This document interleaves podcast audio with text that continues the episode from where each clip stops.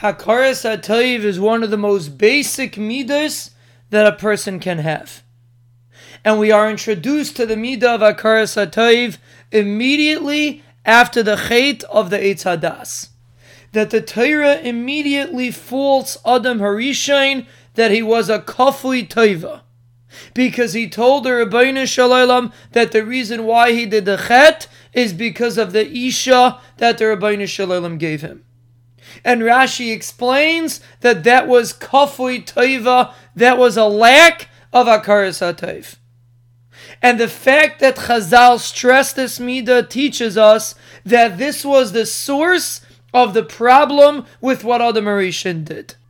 The reason why he was able to do such a terrible Avera is because of a lack of Hakaras Hatayv. And this teaches us immediately, in the beginning of creation, the fundamental position that this midah has.